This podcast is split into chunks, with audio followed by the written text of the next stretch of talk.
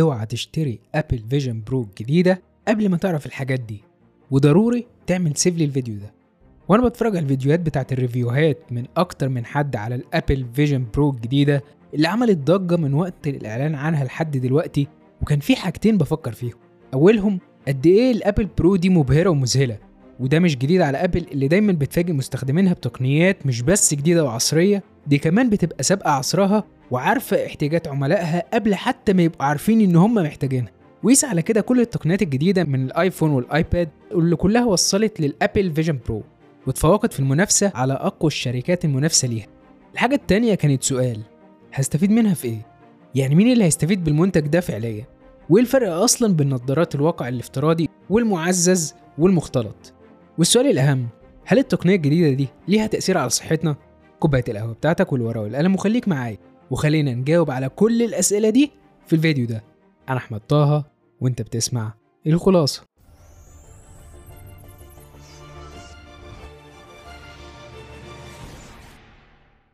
أهلا بيك يا صديقي العزيز في حلقة جديدة من الخلاصة.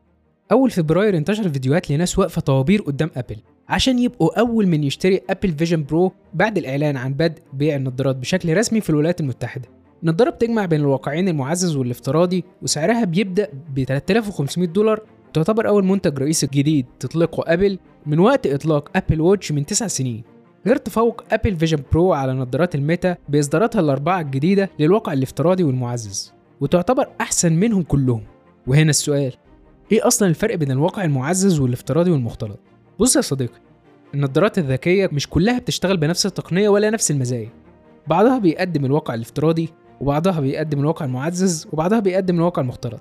الواقع الافتراضي ببساطة هو واقع بينفصل فيه المستخدم تماما عن العالم الحقيقي لعالم رقمي وما بيشوفش أي حاجة بتحصل حواليه بمجرد ما يلبس النضاره زي طبعا شركة ميتا بواقعها الافتراضي ميتافيرس وأشهر النظارات الذكية للواقع الافتراضي هي Oculus Quest أو نظارة Quest اللي تعتبر ليها نصيب الأسد من حصة السوق بمعدل مبيعات 10 مليون وحدة في 2022 أما الواقع المعزز فالموضوع مختلف تماما. تجربة نظارة الواقع المعزز ما بتفصلش المستخدم عن الواقع الحقيقي لكن بتضيف له عناصر وتجارب رقمية في الواقع زي مثلا إنك تتفرج على فيلم بشاشة واسعة رقمية مش موجودة في الحقيقة بمجرد لبس النضاره وفي نفس الوقت تفضل شايف المكان كله بشكل طبيعي. وأشهر الأمثلة على كده لعبة بوكيمون جو الشهيرة اللي بتسمح للاعبين باستخدام تليفوناتهم للتفاعل مع الشخصيات الرقمية في العالم الحقيقي واللي ظهرت وانتشرت في 2016 وأشهر الشركات اللي بتتنافس في السوق ده هي شركة جوجل مع نظارتها التجريبية جوجل Glass. أما الواقع المختلط فهو بيجمع بين الواقع الحقيقي والافتراضي والمعزز وده عن طريق إضافة عناصر رقمية بشكل واقعي للمحتوى اللي أنت بتشوفه وتتفاعل معاها كأنها حاجات مادية.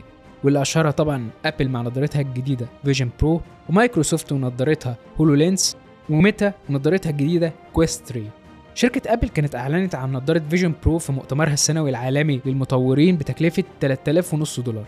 تقريبا ضعف تكلفة نظارة ميتا Quest Pro اللي تكلفتها 1000 دولار بس. وبيتوقع المحللين في Wedbush Securities المتخصصة بأبحاث السوق إن أبل هتبيع أكتر من 600 ألف وحدة السنة دي بس.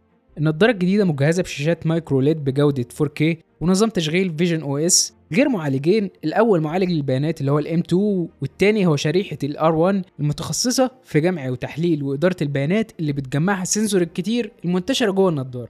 غير الكاميرات واللايدرات المنتشرة جوه النضارة لتحليل كل حركة من عين المستخدم وربطها بالنضارة من غير أي تأخير أو lag وبتقدر تظهر صورة جديدة كل 12 ملي ثانية أسرع ب 8 مرات من رمشة العين.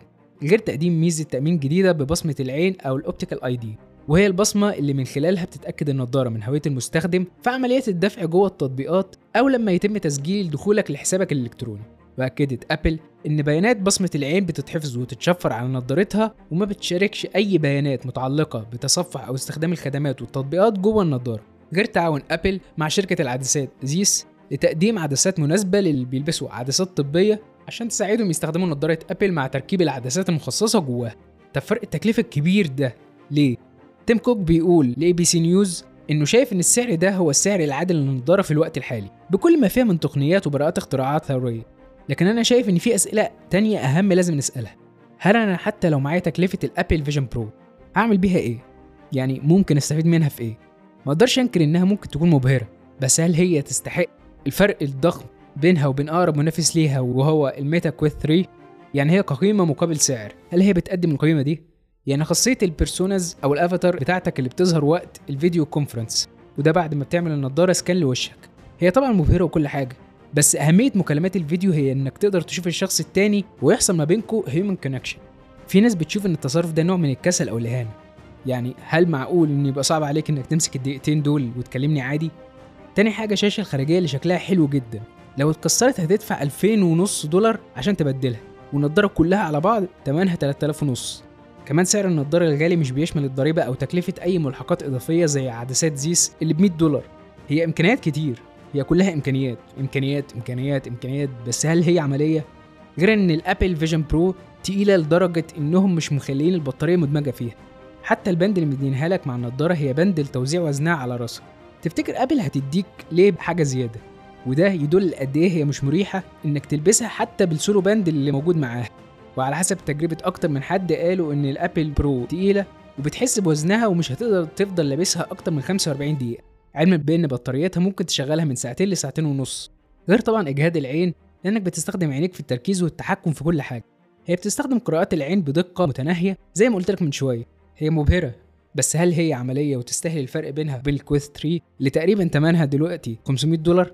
طب خلينا نسأل السؤال المهم. هل النضارات دي لها أي تأثيرات صحية؟ في دراسة أوروبية قالت إن في خمس أعراض جانبية بتحصل للجسم وقت استخدام النضارات دي. بتشمل فقدان الوعي بالمكان ودوخة وارتباك وشعور بالغثيان وألم في العينين ومشكلات في التركيز. غير دراسة أمريكية وبريطانية وألمانية على النضارات دي اللي أكدت إن الوقت الأقصى المسموح به للاستخدام هو 30 دقيقة maximum وبيحتاج الجسم بعدها على الأقل 15 دقيقة للراحة قبل ما يكرر استخدامها تاني.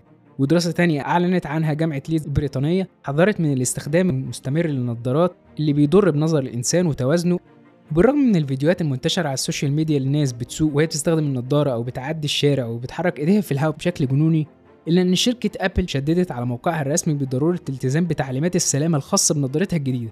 واللي أهمها إنك ما تلبسهاش وأنت سايق عربية أو دراجة ما تلبسهاش وقت الجري لأن خطر الاصطدام بيزيد.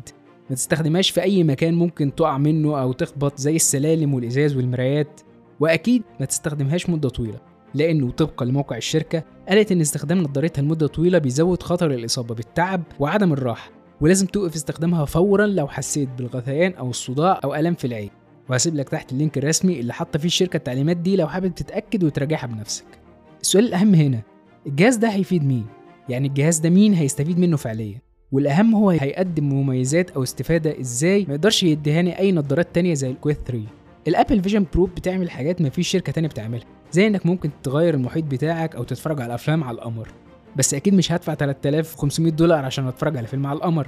وممكن كمان لو بتصمم أو بتشتغل مونتاج تشتغل على ال Vision Pro. بس ما أنت ممكن برضو تعمل كده مع ال Quest 3 مع فرق السعر بين الاتنين. أنا شخصيا أتمنى في يوم من الأيام إن أجرب ال Apple Vision Pro وعارف إني هنبهر بيها سواء تصميم مواصفات شكل إمكانيات. بس كاستخدام عملي بالنسبة لي مش هتبقى عملية.